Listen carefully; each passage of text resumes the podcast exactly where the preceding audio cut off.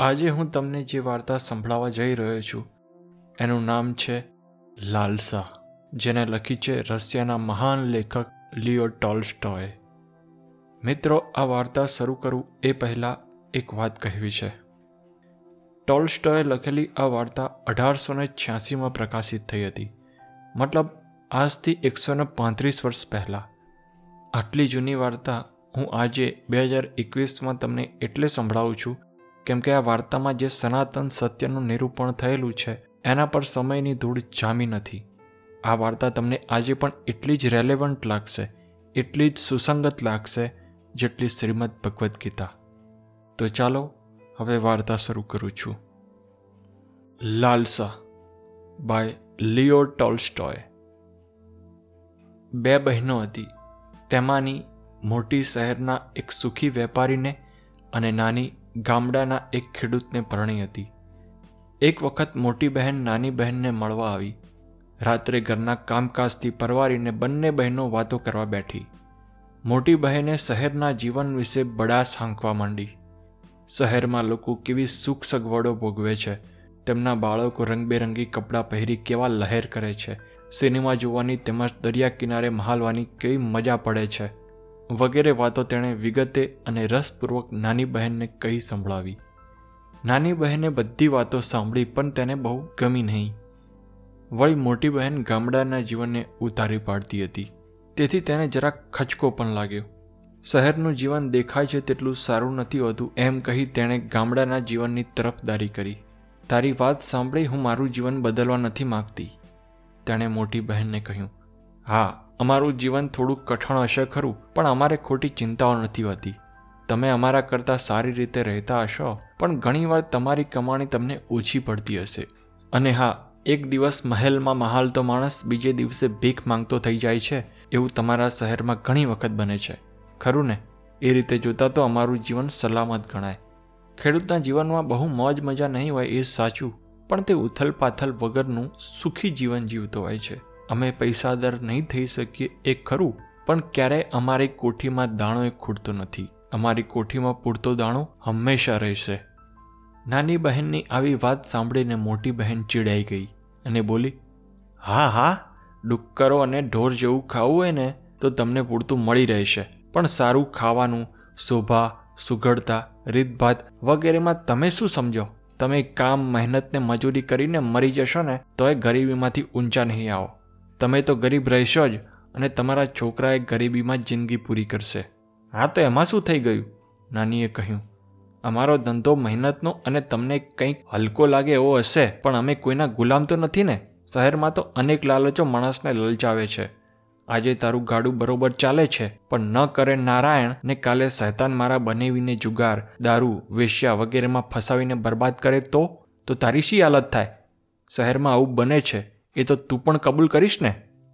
નાનીનો ધણી સગડી પાસે તાપતો તાપતો બંને બહેનોની વાતો સાંભળતો હતો. તેનું નામ પેહોમ હતું. તેણે કહ્યું, અમારી ગામડાની જિંદગી જ સારી. અમે નાના હતા ને, તે વખતથી ખેતીના કામમાં વળગેલા. ધરતી માતાની રહેમથી અમારા દિલમાં ખોટી લાલચ જન્મી શકી જ નથી. અમારી એકમાત્ર મુશ્કેલી હોય ને, તો એ એટલી જ કે અમારી પાસે જેટલી જોઈએ ને, એટલી જમીન નથી. મારી પાસે મોટા પ્રમાણમાં જમીન હોય ને, તો હું શેતાનથી પણ ના ડરું. વાતોને વાતોમાં રાત ઘણી વીતી ગઈ એટલે સૌ સૂઈ ગયા. પણ તાપણી પાછળ સંતાઈને બેઠેલા શેતાને આ વાત સાંભળી લીધી. ખેડૂતે કહ્યું કે, મારી પાસે મોટા પ્રમાણમાં જમીન હોય, તો હું શેતાનથી પણ ના ડરું. આ સાંભળી શેતાન ખૂબ રાજી થયો. ભલે ત્યારે આપણે મેદાને પડીએ, હું તને જમીન આપું, જોઈએ તેટલી જમીન આપું અને પછી એ જ જમીનથી તને પૂરો કરું. જો તું. શેતાન મનોમન બોલ્યો. ગામની નજીકમાં ત્રણસો એકર જેટલી જમીનની એક જાગીર હતી. જાગીરની માલિકબાઈ વિધવા હતી અને તેણે જાગીરનો વહીવટ કરવા માટે એક નિવૃત્ત લશ્કરી અમલદારને રાખ્યો હતો. બાઈ સ્વભાવે ભલી હતી અને ખેડૂત સાથે સારા સંબંધ રાખતી, પણ તેનો વહીવટીદાર ખૂબ આકરા સ્વભાવનો હતો. મિલકતને જરા સરખું નુકસાન કરનારા પાસે પણ તે આકરા દંડ વસૂલ કરતો. પેહોમ પોતાના ઢોરને બરાબર સાચવતો. છતાં, ક્યારેક તેનો ઘોડો જાગીરના ઘઉંમાં ઘૂસી જતો. તો ક્યારેક તેના વાછરડા જાગીરના ઘાસિયામાં ઘૂસી જતા. તો ક્યારેક ગાય બગીચામાં પેસીને ફૂલઝાડને નુકસાન કરી દેતી. દર વખતે આકરા દંડ વસૂલ થાય, પછી જ ઢોર પાછું મળતું. જે દિવસે પેહોમને દંડ ભરવો પડતો તે દિવસે તેનું મન ખૂબ કચવાતું અને કચવાટમાં ને કચવાટમાં તે ઘરમાં તકરાર કરી બેસતો. ઉનાળો આમને આમ પૂરો થયો. શિયાળો આવતા ઢોરને ચરવા મોકલવાનું બંધ થયું. ઢોરનું ખાણ પેહોમને મોંઘું પડતું. છતાં ઢોર ઘેર રહેતા હોવાથી તેમની ફિકર કરવાનું રહ્યું નહીં એટલે તેણે નિરાત અનુભવી. બીજા શિયાળામાં ગામમાં એવી વાત વહેતી થઈ કે જાગીરદાર બાઈ પોતાની મિલકત વેચી દેવા માગે છે અને ગામ પાસેથી નીકળતા ધોરી રસ્તા પરના વીસીવાળાએ એ જમીન ખરીદવાનું ઠરાવ્યું છે. વીસીવાળાની શાક ગામમાં સારી નહોતી. તે જમીન લે તો ગામ લોકોને ખોટી રીતે હેરાન કર્યા વગર રહે નહીં એમ ગામ લોકોએ માન્યું અને ગ્રામ પંચાયતે એ જાગીર આખા ગામ સારું ખરીદી લેવી એવું ગામના આગેવાનોએ નક્કી કર્યું. પંચાયતના સભ્યો પેલી બાઈ પાસે ગયા અને જમીન વીસીવાળાને ન વેચતા ગ્રામ પંચાયતને વેચવા વિનંતી કરી. વીસીવાળા કરતાં થોડી વધારે કિંમત આપવાનું પણ તેમણે સ્વીકાર્યું. બાઈ પણ વીસીવાળાને બદલે પંચાયતને જમીન વેચવા સંમત થઈ ગઈ. પણ જમીન સહિયારી માલિકીની રહે એ ગામના એક પક્ષને ગમ્યું નહીં. કેમ કે તેમાંથી ભવિષ્યમાં ઝઘડા થશે એવી શક્યતા તેમણે બતાવીને સહકાર આપવાની ચોખ્ખી ના પાડી દીધી. એટલે આખા ગામ માટે પંચાયત જમીન ખરીદે એ વિચાર પડતો મૂકવો પડ્યો. અને દરેક માણસ પોતપોતાની જરૂરિયાત અને હેસિયત પ્રમાણે જમીન ખરીદી લે એવું નક્કી થયું. ભલ્લીબાઈ તેમાં પણ સંમત થઈ. પેહોમે સાંભળ્યું કે તેનો પડોશી પચાસ એકર જમીન ખરીદવાનો છે. વળી બાઈએ જમીનમાં અડધા પૈસા રોકડા અને અડધા પૈસા આવતી વર્ષે લેવાનું સ્વીકાર્યું છે. પેહોમને પણ આવી શરતે જમીન ખરીદી લેવાનું મન થયું. જો બધી જમીન વેચાઈ જવા લાગી, પછી મારે માટે જમીન નહીં રહે તેણે તેની ઘરવાળીને કહ્યું, બીજા માણસો જમીન ખરીદે છે, તો આપણે પણ થોડી ખરીદી લઈએ. જીવન દિવસે દિવસે મુશ્કેલ થતું જાય છે અને પેલો વહીવટીદાર આપણને દંડના બોજ નીચે દબાવતો જ જાય છે. પતિ, પત્ની બંને જમીન ખરીદવાની બાબતમાં એકમત થયા, પણ તે માટે પૈસા ક્યાંથી કાઢવા? સોએક રૂબલ તેમણે બચાવી રાખેલા હતા. તેમણે એક ઘોડો વેચી દીધો અને થોડા મરઘા બદકા પણ કાઢી નાખ્યા. મોટા દીકરાને એક જગ્યાએ નોકરીએ લગાડી પગારના પૈસા અગાઉથી મેળવી લેવાની જોગવાઈ કરી તથા ઘટતા પૈસા બનેવી પાસેથી ઉછીના લઈ ચાળીસ એકર જમીન ખરીદાય તેટલા પૈસા તેમણે ઊભા કર્યા. પૈસાની સગવડ કરી લીધા પછી પેહોમે પીલીબાઈની જમીનમાંથી ચાળીસ એકર જમીનનો એક ટુકડો પસંદ કર્યો. તેમાંથી ખેડવાની જમીન, ઘાસિયું, ગોચર અને થોડી પડતર જમીન હતી. બનાખત કરી તે બાઈ સાથે કચેરીમાં ગયો અને ત્યાં એ જમીન અંગે જરૂરી દસ્તાવેજો ને કાગળિયા કરી લીધા. જમીનના અડધા પૈસા ચૂકવી દીધા અને બાકીના પૈસા બે વર્ષમાં ચૂકતે આપવાની શરત કરી પેહોમ ઘરે આવ્યો. તે હવે ચાળીસ એકર જમીનનો માલિક હતો. ઉછીનો દાણો લાવી તેણે વાવણી કરી અને પાક સોળ આની ઉતર્યો. એક જ વર્ષમાં તેણે જમીનના બાકીના અડધા પૈસા ચૂકવી દીધા ને બનેવીનું દેવું પણ વાળી દીધું. હવે પેહોમ કોઈપણ જાતના દેવા વગરનો પોતાની જમીન ખેડતો, પોતાના ઘાસિયા ને ગોચરવાળો નાનો જમીનદાર બન્યો. ખેતરમાં ઊભેલો મબલક પાક, ઘાસિયામાં લહેરાતું મજાનું લીલુંછમ ઘાસ અને પોતાની જમીનમાં મોજથી ચડતા ઢોરોને જોઈને પેહોમનો આનંદ માતો નહોતો એક નાની વાડી પણ તેણે ઊભી કરી અને આ વાડીના જેવા ફૂલ છોડ ક્યાંય થતા નથી એવું તેને લાગવા માંડ્યું. પહેલાં જ્યારે તે આ જમીન પાસેથી નીકળતો, ત્યારે તેને આ જમીન બીજી જમીન જેવી જ લાગતી. પણ હવે તેને એ ધરતીમાંથી નવી જ સુગંધ આવતી જણાઈ. પેહોમને ખેતી માટે પૂરતી જમીન મળી ગઈ હતી. હવે તેને એક જ દુઃખ હતું અને તે એ કે તેના પાડોશીઓ તેમના ઢોરને ઊભા પાકમાં ને ઘાસિયામાં ચરવા છોડી મૂકતા હતા. પેહોમે તેમને એવું ન કરવા વિનંતી કરી, પણ તેની કંઈ અસર ન થઈ. હવે તો ગામના ગોવાળે પણ બધા ઢોર પેહોમના ગોચરમાં ધકેલવા માંડ્યા. ગામના ખેડૂતોએ રાત્રે ચરવા માટે છૂટા મૂકેલા ઘોડાઓ પણ પેહોમનો ઊભો પાક નુકસાન કરવા લાગ્યા. પેહોમ દર વખતે આવા ઢોરને હાંકી કાઢતો અને તેના માલિકોને ફરીથી આવું ન કરવાની સૂચના આપી માફ કરતો. પેહોમ જાણતો હતો કે ખેડૂતો પાસે ગોચરની પૂરતી જમીન નથી, તેનું આ પરિણામ છે. પરિસ્થિતિને વશ ખેડૂતોને આવું કરવું પડે છે એમ પેહોમ સમજતો હતો. તેથી ખેડૂતો પર કેસ કરીને તેમને સજા કે દંડ કરાવવાનો વિચાર તેણે ઘણા સમય સુધી ડાબી રાખ્યો. પણ તેના પાકને અને ઘાસિયાને થતા નુકસાનથી છેવટે તે કંટાળ્યો. મારે ક્યાં સુધી નુકસાન વેઠ્યા કરવું? જો હું તેમને આમને આમ માફ કર્યા કરીશ, તો લોકો મારું આખું ખેતર ઉજ્જડ કરી મૂકશે. બીજાના ખેતરને નુકસાન ન કરવું જોઈએ એવો પાઠ ભણાવવા મારે તેમની ફરિયાદ તો કરવી જ જોઈએ. આમ વિચારી પેહોમે કેટલાક ખેડૂતો સામે કેસ કર્યો. અને તેમાંના બે ચારને દંડ પણ થયો. પરંતુ તેણે જેટલા ખેડૂતો સામે ફરિયાદ દાખલ કરી હતી, તે બધા તેના દુશ્મન જેવા બની ગયા. તેમણે પેહોમને હેરાન કરવા માટે તેના ખેતરમાં રાત્રે ઢોર છોડી મૂકવા માંડ્યા.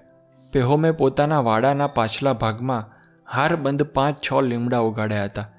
એક જણે લીમડાના કુમળા ઝાડની છાલની જરૂર પડી અને તેણે રાત્રે છાનામાના એ પાંચે પાંચ ઝાડ કાપી નાખીને જોઈતી છાલ ઉતારી લીધી.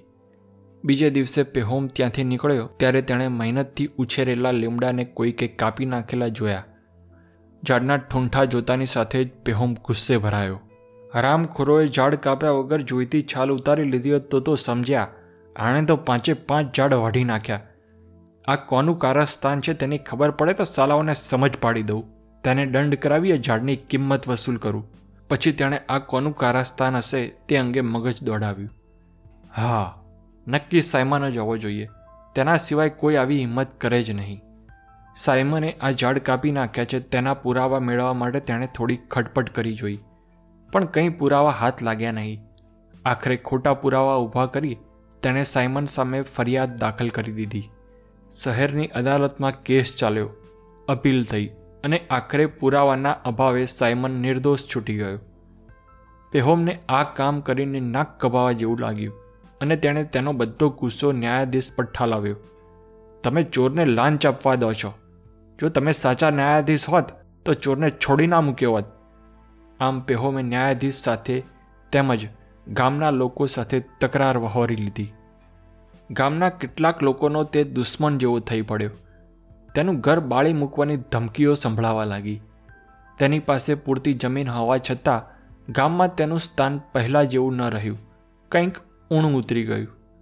ગામના ઘણા લોકો આ ગામ છોડીને બીજે સારી જગ્યા મળતા ત્યાં વસવાટ માટે જઈ રહ્યા છે એવી અફવા આ દિવસોમાં વહેતી થઈ.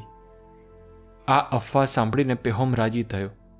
આખું ગામ ભલે ને ચાલી જાય, મારે મારી જમીન છોડીને જવાની જરૂર જ નથી. તેમના જવાથી વધુ જમીન મળશે. હું તેમની જમીન ખરીદી લઈશ અને મારી ખેતી વધારીશ. તેમ થતાં હું વધારે સારી રીતે રહી શકીશ. આજે મારી પાસે પૂરતી જમીન છે. પણ મારું જીવન હજુ એ કંઈ બહુ સુખી ગણાય એવું તો નથી જ. એક સાંજે એક મુસાફર પેહોમને ત્યાં આવ્યો અને તેનું ગામ હજુ ઘણું દૂર હોવાથી ઓટલા પર રાતવાસો રહેવા દેવા તેણે પેહોમને વિનંતી કરી. પેહોમે તેને હા પાડી અને રાત્રે વાળું પણ કરાવ્યું.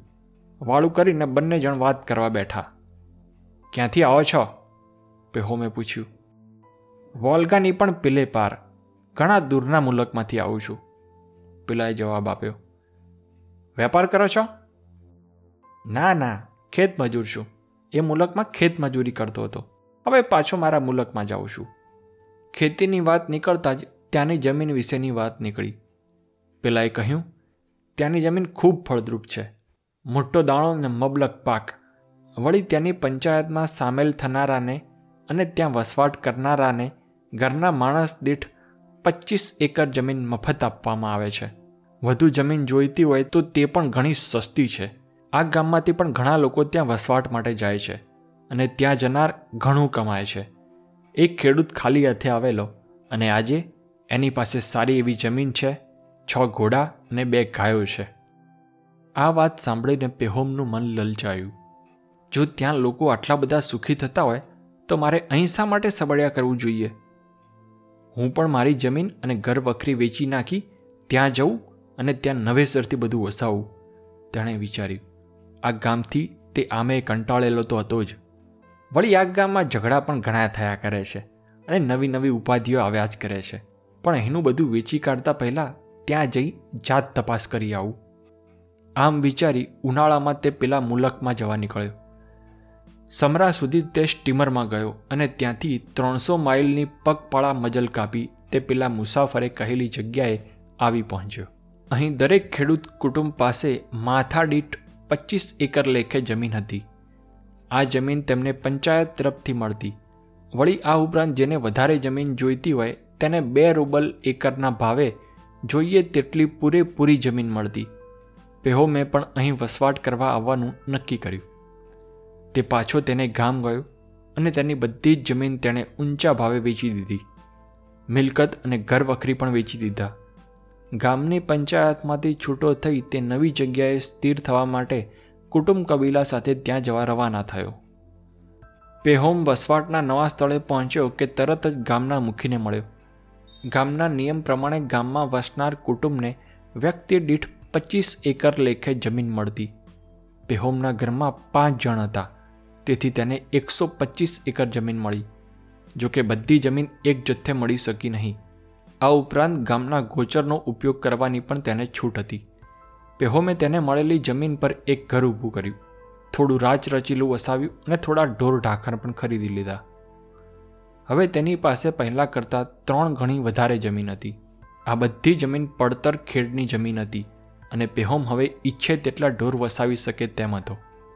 શરૂઆતમાં ઘર બાંધવાની ધમાલમાં તેમજ સ્થિર થવાના કામમાં થોડાક દિવસ નીકળી ગયા. પણ પેહોમની જમીનની લાલચ હજુ શાંત નહોતી થઈ. તીર થયા પછી પણ તેને એમ લાગવા માંડ્યું કે અહીં પણ તેની પાસે પૂરતી જમીન નથી. જેટલી હોવી જોઈએ તેટલી તો નથી જ. પહેલે વર્ષે તેણે પોતાને મળેલી બધી જ જમીનમાં ઘઉં કર્યા અને પાક ખૂબ સારો ઉતર્યો. તેની ઈચ્છા બીજા વર્ષે પણ ઘઉંની ખેતી કરવાની હતી. પણ તેની પાસે તે માટે જમીન રહી નહીં. કારણ આ પ્રદેશની જમીન એવી હતી કે તેમાં દર વર્ષે ઘઉં કરી શકાતા નહીં. એક વર્ષ ઘઉંનો પાક લઈ તે જમીન પાછી પડતર રહેવા દેવી પડતી. પછી બીજે વર્ષે તેમાં ઘઉંની ખેતી થઈ શકતી. વળી જે ખેડૂતો પાસે આવી પડતર જમીન હોય, તેઓ તેના પૈસા ઉપજાવા તે જમીન, જમીનના દલાલોને આપી દેતા. પેહોમની જમીન ઘઉં માટે નકામી થઈ જતાં, તેણે ગામથી દૂર એક ખેડૂતની જમીન ભાડે રાખી અને તેમાં ઘઉં કર્યા. મબલક પાક ઉતર્યો. જોકે જમીન ગામથી ખાસી છેટે હોવાથી ઘઉં ગામમાં લાવવા તેને થોડી મુશ્કેલી પડી. આ સમય દરમિયાન પેહોમે જાણ્યું કે કેટલાક ખેડૂતો ગામ તરફથી મળતી જમીન ઉપરાંત પોતાની જમીન પણ ખરીદી રાખે છે. તેઓ અવારનવાર તે બીજી જમીન ઉપયોગમાં લઈ ઘઉંની ખેતી કરી ખૂબ કમાય છે. જો હું ગામ તરફથી મળતી જમીન ઉપરાંત થોડી ખાનગી જમીન ખરીદું, તો ભાડે જમીન લેવાની જરૂર જ ન રહે અને પોતાની જમીન એનો રંગ જ કંઈક ઓર જામે. હું વધુ પૈસાદાર થઈ શકું. પેહોમે વિચાર્યું. હવે એની ખાનગી જમીન ખરીદવાનો વિચાર તેના મનમાં ઘોળાવા લાગ્યો. ત્રણેક વર્ષ સુધી પેહોમે ભાડે જમીન લઈ ઘઉંની ખેતી કરી અને દર વર્ષે પાક સારો ઉતર્યો. તેણે ત્રણ વર્ષ દરમિયાન સારી એવી રકમ બચાવીને ભેગી કરી. પણ હવે તે ભાડેની જમીન ખેડી ખેડીને કંટાળ્યો હતો. કારણ, ઘઉંની ખેતી લાયક જમીન ભાડે ખેડવા માટે પણ પડાપડી થતી હતી. અને જો ક્યાંક ગાફેલ રહ્યા, તો એવી જમીન પણ મળતી નહીં. અધૂરામાં પૂરું તેણે ત્રીજે ચોથે વર્ષે કેટલાક ખેડૂતો પાસેથી જમીન ભાડે રાખી અને તેમાં ઘઉં કર્યા. પણ તેના કમનસીબે આ જમીન અંગે કંઈ ઝઘડો થયો અને મામલો કોર્ટે પહોંચ્યો. તેમાં પેહોમ હારી ગયો અને તેને મોટી ખોટ સહન કરવી પડી. જો આ જમીન મારી પોતાની હોત, તો મારે આ ખોટ ખમવી ન પડત. નાહકનો કજિયો ન થાત અને કોર્ટે પણ ના જવું પડ્યું હોત. એમ વિચારી તેણે જમીન ખરીદી લેવાનું નક્કી કર્યું અને પોતે ખરીદી શકે એવી જમીન શોધવા માંડી. એક ખેડૂતે તેરસો એકર જમીન ખરીદી હતી, પણ તેને નાણાંની ભીડ હોવાથી તે જમીન વેચી દેવા માગતો હતો. પેહોમ તેને મળ્યો અને ભાવતાલમાં બને તેટલી ખેંચાતાણ કરી તેણે દોઢ હજારમાં સોદો પાકો કર્યો. તેમાંથી અડધી રકમ રોકડી અને અડધી રકમ પાછળથી આપવાનું નક્કી કરી તેણે બનાખત પણ કરી લીધું. બનાખત કરી તે ઘરે આવ્યો, ત્યારે તેને એક જમીનનો દલાલ મળ્યો. આ દલાલ ભાસ્કર લોકોના પ્રદેશમાંથી આવતો હતો. આ પ્રદેશ ઘણો દૂર હતો, પણ ત્યાં જમીન ખૂબ સસ્તી મળતી. પેલા દલાલના જણાવવા પ્રમાણે એક હજાર રૂબલની તેર હજાર એકર. એક રૂબલની તેર હજાર એકર જમીન મળે?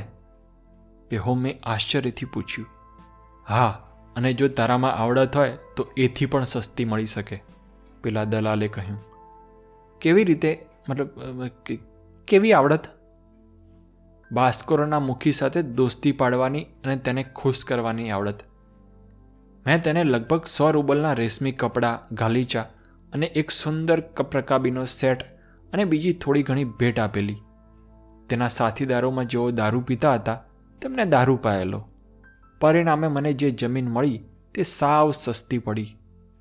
આમ કહી પેલાએ તેર હજાર એકર જમીનનો પાક્કો દસ્તાવેજ પેહોમને બતાવ્યો અને કહ્યું, આ બધી જમીન ખેતી માટે ઉત્તમ ગણાય તેવી છે અને બરાબર નદી પાસે આવેલી છે. ત્યાં પહોંચતા કેટલો વખત લાગે? પેહોમે પૂછ્યું. ખાસા છ મહિના થાય. પણ ત્યાંના ભાસ્કર લોકો તદ્દન ભોટ છે.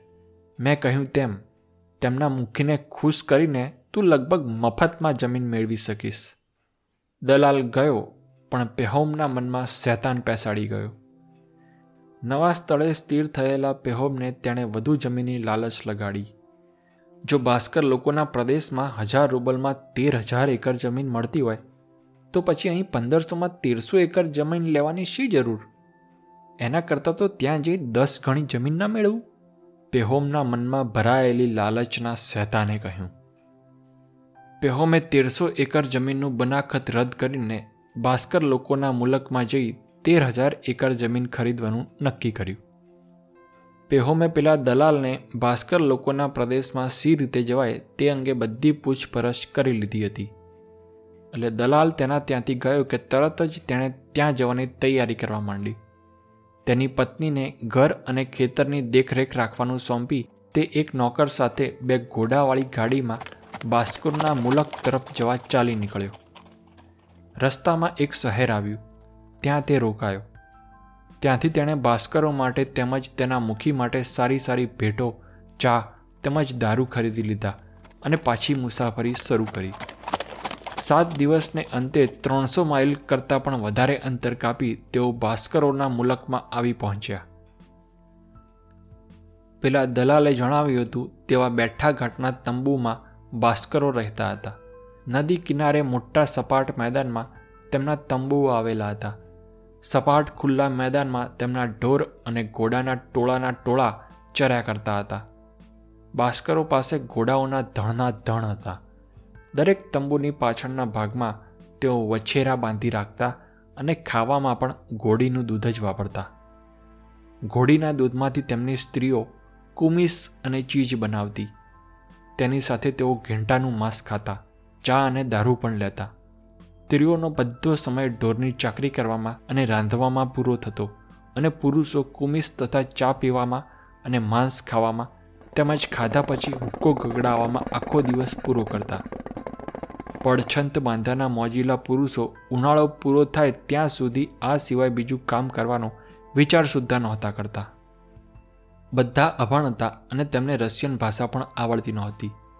તેમની વસ્તીમાં માત્ર એક જ જણ રશિયન જાણતો હતો અને ત્યાં આવી ચડનાર સાથે વાત કરવાની થાય ત્યારે તે દુભાષ્યનું કામ કરતો.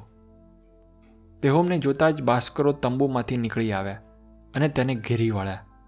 એક છોકરો પેલા દુભાષ્યાને શોધી લાવ્યો અને તેની મારફત પેહોમને પેલાએ કહ્યું કે તે થોડી જમીન ખરીદવા માટે અહીં આવ્યા છે. ભાસ્કરો એ જાણી રાજી થયા અને પેહોમને એક સુંદર તંબુમાં લઈ ગયા. તંબુમાં કિંમતી ગાલીચાઓ પાથરેલા હતા અને તેની વચ્ચોવચ્ચ એક પલંગ જેવું આસન ગોઠવેલું હતું. તેની ઉપર ગાદી અને કિંમતી ચાદરો પાથરેલી હતી. ભાસ્કરોએ પેહોમને તેની ઉપર બેસાડ્યો. દુભાસ્યો પણ તેની પાસે બેઠો અને બીજા બધા તેની ફરતે ગોઠવાઈ ગયા. પેહોમને માટે કુમિસ અને ચા મંગાવવામાં આવ્યા અને એક ઘેટું પણ કાપ્યું. પેહોમે તેના માણસ પાસે શહેરમાંથી ખરીદેલી ભેટો મંગાવી અને ભાસ્કરોને વહેંચી. તેમને ચા અને દારૂ આપ્યા. ભાસ્કરો ભેટો, ચા તથા દારૂ મળતા ખુશ ખુશ થઈ ગયા. બધા ગેલમાં આવી ગયા અને અંદર અંદર વાતો કરવા માંડી પડ્યા. તેમાંના એકે બધાને શાંત પાડ્યા અને પછી પેલા દુભાસિયાએ પેહોમને કહ્યું, તેઓ તમારું સ્વાગત કરે છે. તમારી ભેટો તેમને ખૂબ ગમી. તેઓ આ ભેટના બદલામાં તેમના મહેમાનને રીઝવવા માટે તમારી સી સેવા કરી શકે. કઈ ચીજ તમને વધારેમાં વધારે ગમશે એમ તેઓ પૂછે છે. મને કઈ ચીજ વધારેમાં વધારે ગમશે એમ પૂછો છો? પેહોમે પૂછ્યું. તમારી જમીન, અમારી જમીન પર વસ્તી ખૂબ વધી ગઈ છે અને એમાં જાજો કસ પણ નથી રહ્યો. વળી તમારી પાસે તો ઘણી જમીન છે અને તે ફળદ્રુપ પણ છે. મેં એવી જમીન ક્યાંય જોઈ નથી. દુભાસિયાએ આ વાત ભાસ્કરોને કહી. દુભાસિયાની વાત સાંભળી બાસ્કરો અંદર અંદર વાતો કરવા લાગ્યા. પેહોમને તેમની વાતમાં સમજણ ન પડી, પણ તેણે જોયું કે તેની વાત સાંભળી આ લોકોને ખૂબ નવાઈ લાગી છે અને તેઓ જોર જોરથી હસી રહ્યા છે. પછી તેઓ શાંત થઈ ગયા અને દુભાષ્ય સામે જોયું. બેહોમે દુભાષ્યને પૂછી જોયું કે તેઓ શું કહેવા માંગે છે? તેઓ એમ કહેવા માંગે છે કે તમારે જોઈએ તેટલી જમીન તેઓ ખુશીથી આપશે. તેમની પાસે ખૂબ જમીન છે અને તમારે જે જમીન જોઈએ ને એ તમને મળશે. તમે બતાવશો એટલે એ લોકો તમને જમીન આપી દેશે. બાસ્કરો પાછા અંદર અંદર વાતો કરવા લાગ્યા અને પાછા ઝઘડી પડ્યા. તેમાં બે પક્ષ પડી ગયા હોય એવું લાગ્યું અને બંને પક્ષ સામ સામે જોર જોરથી બોલાચાલી કરવા લાગ્યા. જમીનની લાલચમાં તણાતા પેહોમને થયું, આ લોકો મને જમીન આપવી કે ન આપવી એની લડાઈ તો નહીં કરતા હોય?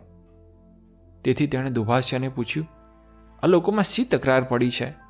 મને જમીન આપવાની હા પાડ્યા પછી તેઓ શા માટે લડવા લાગ્યા? જમીન આપી કે ન આપી, એની લડાઈ તો નથી ને? અરે, તમને જમીન તો આપશે જ, પણ તેમનો મુખી અહીં નથી. એટલે કેટલાક એમ માને છે કે મુખીની ગેરહાજરીમાં તેની સલાહ વગર ન વર્તતા, તે આવે ત્યારે તેની સલાહ લઈ જમીન આપવી. જ્યારે બીજો પક્ષ એમ માને છે કે જમીન જેવી વસ્તુ વેચવામાં પણ મુખીને શું પૂછવાનું? આપણી પાસે તો અઢળક જમીન છે. બરાબર એ જ વખતે સફેદ દાઢીવાળો અને પ્રતિભાશાળી વૃદ્ધ તંબુમાં આવી પહોંચ્યો. તેણે કિંમતી વસ્ત્રો અને રૂવાવાળી ટોપી પહેરેલી હતી. તેના આગમનની સાથે ભાસ્કરો શાંત થઈ ગયા અને તેમણે ઊભા થઈ પેલા વૃદ્ધને પ્રણામ કર્યા. દુભાષ્યાએ પેહોમને કહ્યું, આ અમારા મુખી છે. પેહોમે તેને નમન કરી તેને માટે જ ખાસ ખરીદેલો કિંમતી પોશાક તેને ભેટ આપી કહ્યું, મારા તરફથી આટલી ભેટ સ્વીકારશો. પેલો વૃદ્ધ એ કિંમતી પોશાક જોઈ ખુશ થયો અને પોતાના આસન પર જઈ બેઠો. પેહોમને પણ તેની પાસે બેસાડ્યો અને તેના બેઠા પછી જ ભાસ્કરો પણ નીચે બેઠા. ભાસ્કરોમાંથી એક જણ ઊભો થયો અને તેણે નમન કરી મુખીને કંઈક કહ્યું. પેહોમ કંઈ સમજ્યો નહીં, પણ તે એટલું સમજી શક્યો કે આ માણસ પોતાની વાત મુખીને સમજાવી રહ્યો છે અને વાત કરતી વખતે તે ભાસ્કરોની સંમતિ પણ લેતો જાય છે. તેની વાત સાંભળીને મુખી હસ્યો. અને તેણે પેહોમને સંબોધીને ભાંગી તૂટી રશિયન ભાષામાં કહ્યું, તમારે જમીન જોઈએ છે ને? અમે ખુશીથી આપીશું. અમારી પાસે પુષ્કળ જમીન છે. તમારે જોઈએ તે પસંદ કરી શકો છો. આ વખતે પેહોમના મનમાં ભરાયેલા સહેતાને જોર કર્યું. મારે જોઈતી વધારેમાં વધારે જમીન હું કેવી રીતે મેળવી શકું? વળી અમુક જમીન મને આપી છે, એવો દસ્તાવેજ પણ મારે કરાવી લેવો જોઈએ. નહીં તો તેઓ આજે મને જમીન આપે અને કાલે પાછી લઈ લે તો શું થાય? આમ વિચારી તેણે મુખીને કહ્યું, તમારી ભલાઈ માટે આભાર. તમારી પાસે ઘણી જમીન છે. એ બધી જમીન કંઈ મારે નથી જોઈતી. તેમાંનો થોડો ઘણો ભાગ જ મારે જોઈએ છે. પણ મારો ભાગ કયો તે આપણે નક્કી કરી લઈએ ને તો સારું. વળી તેનું માપ લઈ તે મારે નામે ન કરી શકાય? તમે તો ભલા છો અને મને જમીન આપો છો, પણ કાળની ગતિ તો ન્યારી છે. કાલે તમારા દીકરાના હાથમાં વહીવટ આવશે અને તેને આ જમીન પાછી લઈ લેવાની ઈચ્છા થાય એવું પણ બને. તમારી વાત તદ્દન સાચી છે. અમે તમને જમીન અંગે લખાણ કરી આપીશું, મુખીએ કહ્યું. પેહોમ પોતાની વાત પાકી કરી લેવા માગતો હતો. તેણે કહ્યું, થોડા વખત પહેલાં એક વેપારી જમીન ખરીદવા અહીં આવ્યો હતો અને તમે તેને થોડી જમીન વેચી હતી એવું મેં સાંભળ્યું છે. તમે તેને જેવો દસ્તાવેજ કરી આપ્યો હતો, એવો મને ન કરી આપી શકો? મુખી પેહોમની વાત સમજી ગયો. હા હા, એવું કરવામાં અમને કોઈ જ વાંધો નથી. અમારી પાસે એક લહ્યો છે. તેની પાસે દસ્તાવેજ કરાવી લઈ આપણે સાથે શહેરમાં જઈ તેની નોંધણી કરાવી લઈશું, તેણે કહ્યું. અને તમારી જમીનનો ભાવ કેટલો છે? પેહોમે પૂછ્યું. અમારે તે કાયમ એક જ ભાવ હોય છે. એક દિવસના હજાર રૂબલ. પેહોમને ભાવમાં સમજ ન પડી. દિવસના હજાર રૂબલ એટલે શું? કેટલા એકર બરાબર એક દિવસ થાય? તેણે પૂછ્યું. એ ગણતરીમાં અમને સમજ ના પડે. અમે તો દિવસના હિસાબે જમીન વેચીએ છીએ. એક દિવસમાં તમે પગે ચાલી જેટલી જમીન આંતરી લઈ શકો, તેટલી જમીન તમારી અને તેની કિંમત એક હજાર રૂબલ. પેહોમને આ જાણી ભારે આશ્ચર્ય થયું. પણ એક દિવસમાં તો માણસ ઘણી બધી જમીન આંતરી લઈ શકે. પેહોમે કહ્યું. તેની આ વાત સાંભળીને મૂકી જોર જોરથી હસી પડ્યો. ખરી વાત છે, પણ એ બધી જમીન એની થઈ જાય. તેણે હસતા હસતા કહ્યું, અને હા, બીજી એક શરત તમને જણાવવાની રહી ગઈ. કઈ શરત? જો તમે જે સ્થળથી જમીન આંતરી લેવા નીકળ્યા હો તે સ્થળે સાંજે સૂર્યાસ્ત પહેલાં ન આવી જાઓ, તો તમારા પૈસા જાય. પછી પૈસા પાછા ના મળે. પણ હું જે રસ્તેથી ગયો હોઉં તે રસ્તો યાદ કેવી રીતે રહે? કંઈ નિશાની જેવું? પેહોમે પૂછ્યું. જુઓ, પહેલાં તો આપણે તમે પસંદ કરો એવા એક સ્થળે જઈશું. સૂરજ ઉગતા તમારે ત્યાંથી ચાલવાની શરૂઆત કરવાની. સાથે એક નાનો પાવડો રાખવાનો અને જ્યાં તમે વળો, મતલબ દિશા બદલો, ત્યાં તમારે પાવડાથી નિશાની કરી લેવાની. પછી આપણે હળ લઈને ત્યાં જઈશું અને બધા નિશાન જોડી દઈશું. એ સાચની વચ્ચેની બધી જ જમીન તમારી. આ રીતે તમે તમારાથી બને તેટલું મોટું ચક્કર મારી તમારે જોઈએ તેટલી જમીન આંતરી લઈ શકો. પણ સૂરજ આત્મે તે પહેલાં તમે જ્યાંથી નીકળ્યા હો ત્યાં તમારે પાછા આવી જ જવું જોઈએ. તમે દિવસ દરમિયાન જેટલી જમીન આંતરશો, તે તમારે નામે કરી આપી તેનો દસ્તાવેજ નોંધાવી લઈશું. મુખીની પૂરી વાત સાંભળી પેહોમ ખુશ ખુશ થઈ ગયો.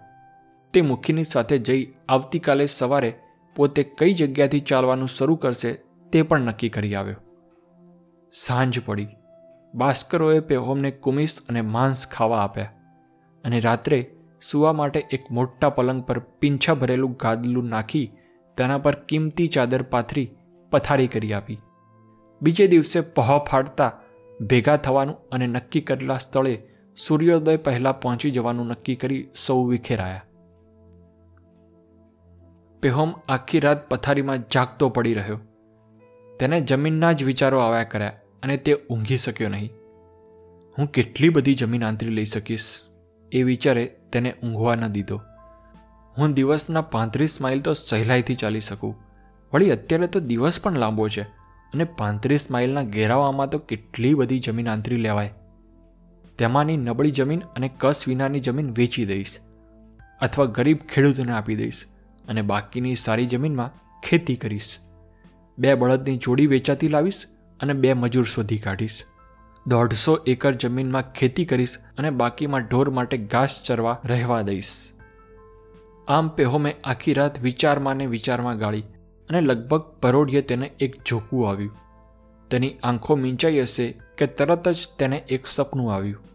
તે તંબુમાં પથારીમાં પડ્યો હતો, તેવામાં તેણે તંબુની બહાર કોઈનો જોર જોરથી હસવાનો અવાજ સાંભળ્યો. આ રીતે કોણ હસતું હશે? એમ વિચારી તે તંબુમાંથી બહાર નીકળ્યો. તેણે જોયું તો તંબુની બહાર બાસ્કરોનો મુખી પેટ પકડીને મોટે મોટેથી હસતો હતો. પેહોમ તેની પાસે ગયો અને પૂછ્યું, તમે કેમ હસો છો? પણ તેણે જોયું કે એ ભાસ્કરોનો મુખીનો હતો પણ કોઈ વેપારી હતો. પેહોમે તેને ઓળખી કાઢ્યો. થોડા દિવસ પહેલાં આ વેપારી તેને ઘેર રાતવાસો કરવા રહ્યો હતો. તેણે જ તેને ભાસ્કરોના પ્રદેશમાં મળતી સસ્તી જમીનની વાત કરી હતી તથા તેણે પોતે ખરીદેલી જમીનના દસ્તાવેજ બતાવ્યા હતા. પેહોમે તેને પૂછ્યું, તું અહીં ક્યાંથી આવી ચડ્યો? પણ તેનો જવાબ મળે તે પહેલાં તો એ વેપારીની જગ્યાએ કોઈ ખેડૂત બેઠેલો જણાયો. આ ખેત મજૂરને પણ પેહોમે ઓળખ્યો. તેના જૂના ઘરમાં તે એક રાત રહ્યો હતો અને વોલ્ગાની પણ પેલે પારના પ્રદેશમાં જમીન ખૂબ સસ્તી મળે છે એમ તેણે તેને કહ્યું હતું. તે ખેડૂતને કંઈ કહેવા જાય ત્યાં તો ખેડૂતની જગ્યાએ તેણે સિંઘડાવાળો શેતાન બેઠેલો જોયો. શેતાન જોર જોરથી ગાંડાની જેમ હસતો હતો અને એક માણસ તેના પગ આગળ આળોડતો હતો. એ માણસના શરીર પર પૂરા વસ્ત્રો પણ નહોતા અને બિચારો તરફડિયા મારતો હતો. આ માણસ કોણ હશે તે જોવા માટે પેહોમે તેને ધ્યાનથી જોવા માંડ્યો.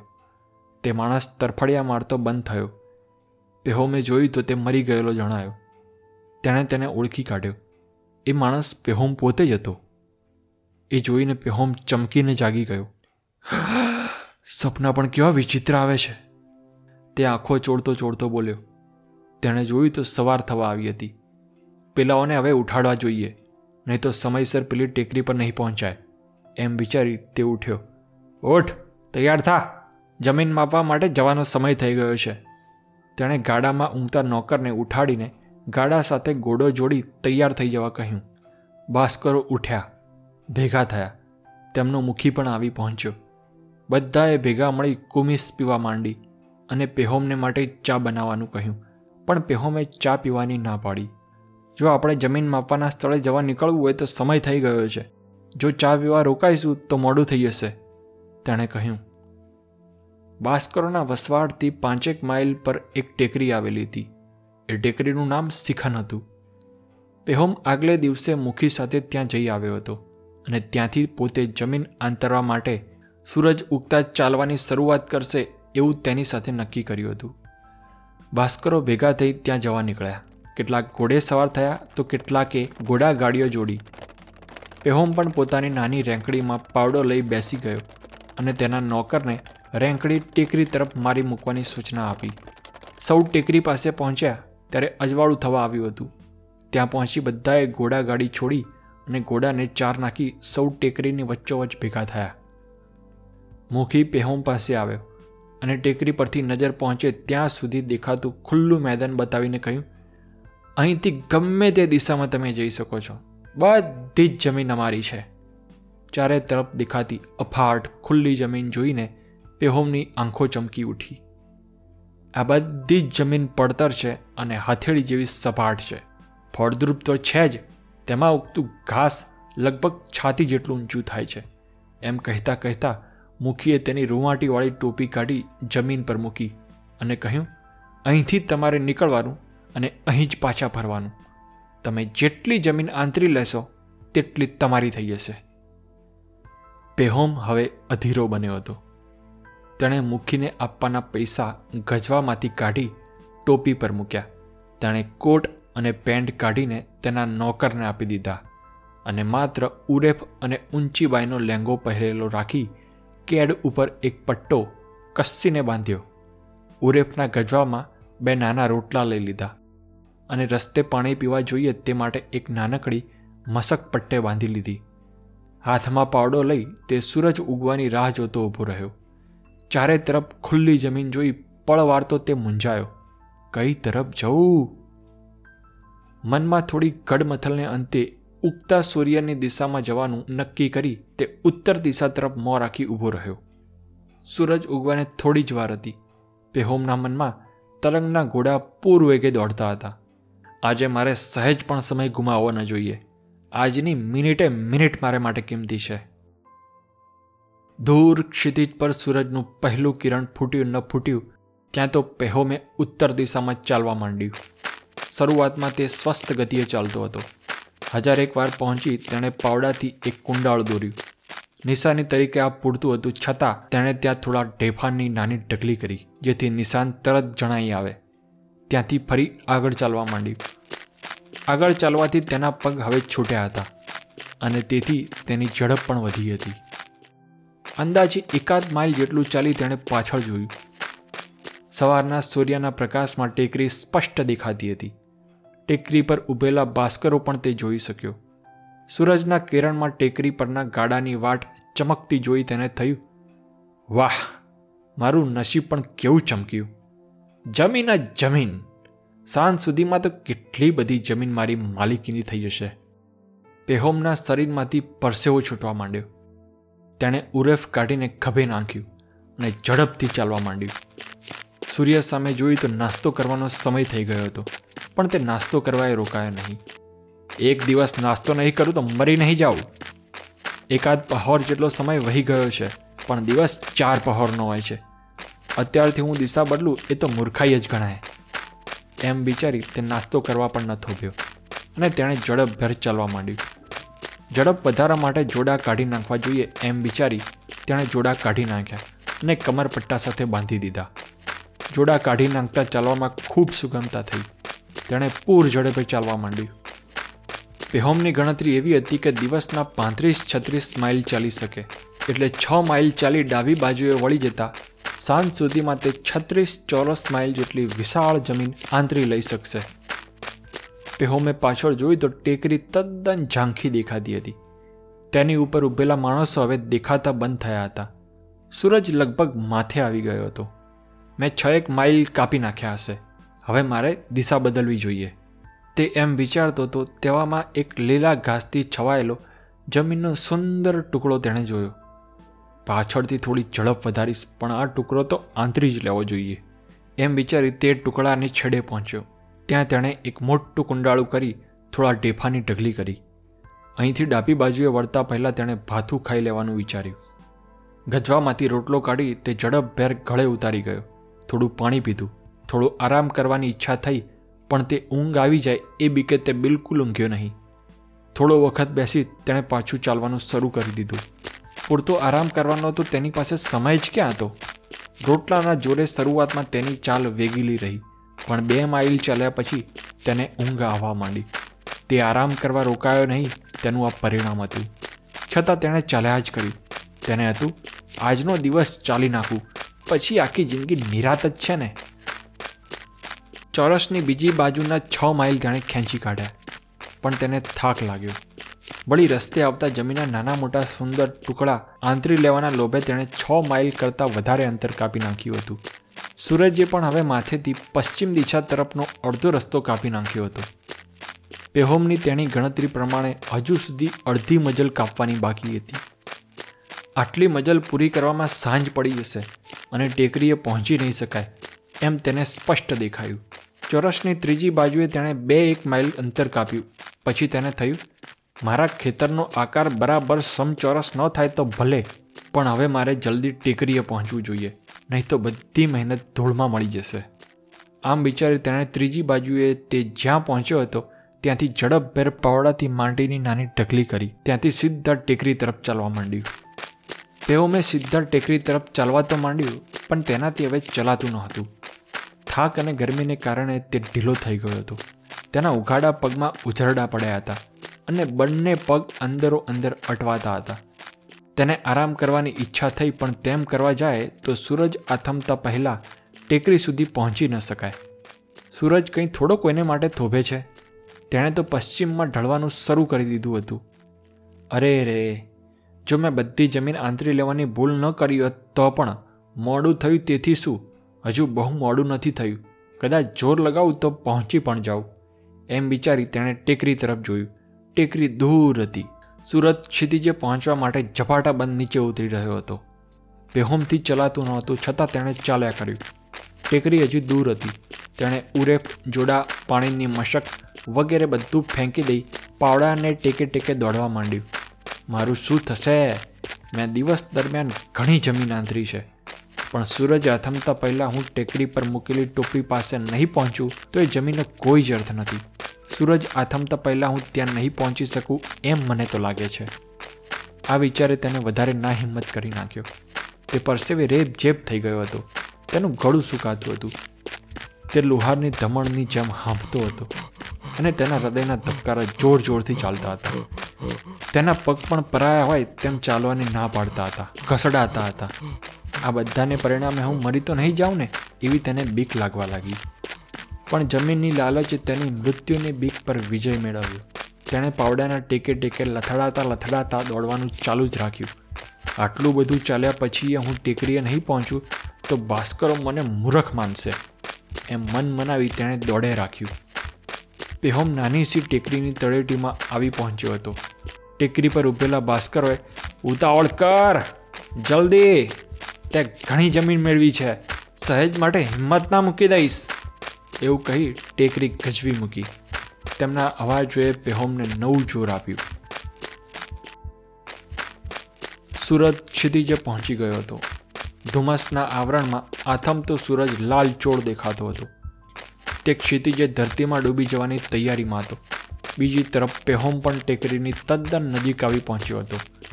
ટેકરી પર ઊભેલા માણસોને તે સાફ જોઈ શકતો હતો. તેઓ હાથમાંના રૂમાલ જોરશોરથી હલાવતા પેહોમને ઉતાવળ કરવાનું કહેતા હતા. પેહોમ ટેકરી પર મૂકેલી ટોપીની જગ્યા પણ જોઈ શક્યો. ભાસ્કરોનો મુખી ટોપી પાસે બેસીને પેટ પકડીને જોર જોરથી હસતો હતો. પેહોમને ગઈ રાતે આવેલું સપન યાદ આવ્યું. મેં ઘણી જમીન મેળવી, પણ ભગવાન મને ભોગવવા દેશે? મેં બધું ગુમાવ્યું.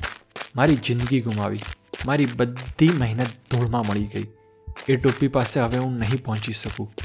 પેહો મનોમન આવું વિચારતો હતો અને તેના પગ ચાલવાની ના પાડતા હતા. પેહોમે ક્ષિતિજ તરફ જોયું સૂરજ આથમી રહ્યો હતો. માત્ર એક ટપકું જ દેખાતું હતું. બરાબર જમીન પર મૂકેલી પેલી રૂમાવાળી ટોપી જેવડું અને પળવરમાં તો અંધકાર જેવું ફેલાઈ ગયું. સૂરજ આથમી ગયો. મારી બધી મહેનત પાણીમાં ગઈ. હવે નાહકનો દોડવાનો કંઈ અર્થ નથી. એમ વિચારી પેહોમ ત્યાં બેસી પડતો હતો. પણ તેની જમીનની લાલચે તેને બેસવા ન દીધો. ભાસ્કરોના હસવાના અને ઉતાવળ કરવાનું કહેતા અવાજો તેના કાને પડ્યા. દોડ! ઉતાવળ કર! બે ત્રણ મિનિટનો જ સવાલ છે.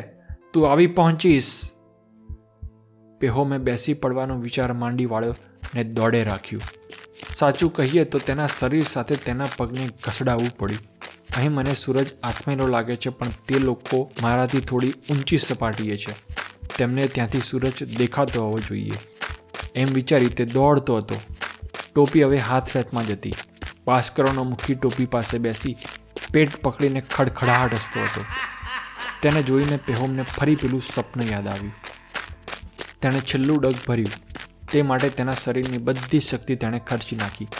તે ટોપીને અડ્યો અને ત્યાં જ ઢગલો થઈ ગયો. વાહ!